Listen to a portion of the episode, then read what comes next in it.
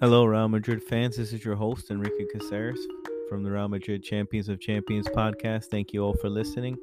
Uh, another set of breaking news. We have Weston McKennie, the U.S. international, uh, set for a season long loan move to Leeds United from Juventus. Juventus uh, put in a loan fee of 1.5 million.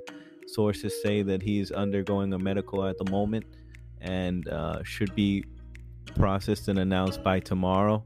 Um, the option to sign as well Leeds has is for a permanent deal, 35 million by the end of the season. Um, I think personally, Juventus probably wants to get some sell-on value for a player like this because they're undergoing major turnover, major uh, issues at the moment. Right now, they have 15 point deduction from um, cooking their books, uh, overvaluing players, uh, overvaluing sponsorships.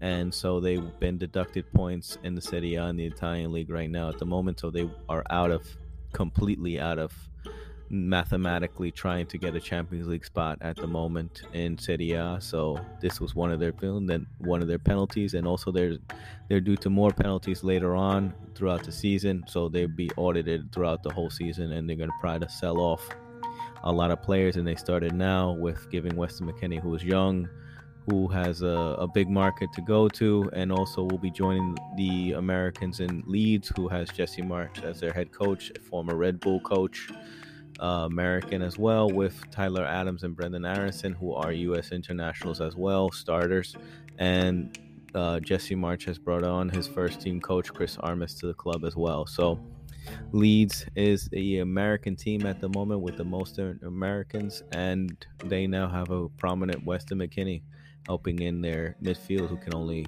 improve the team. We'll see if they can fight relegation. All right. Thanks, guys. Bye.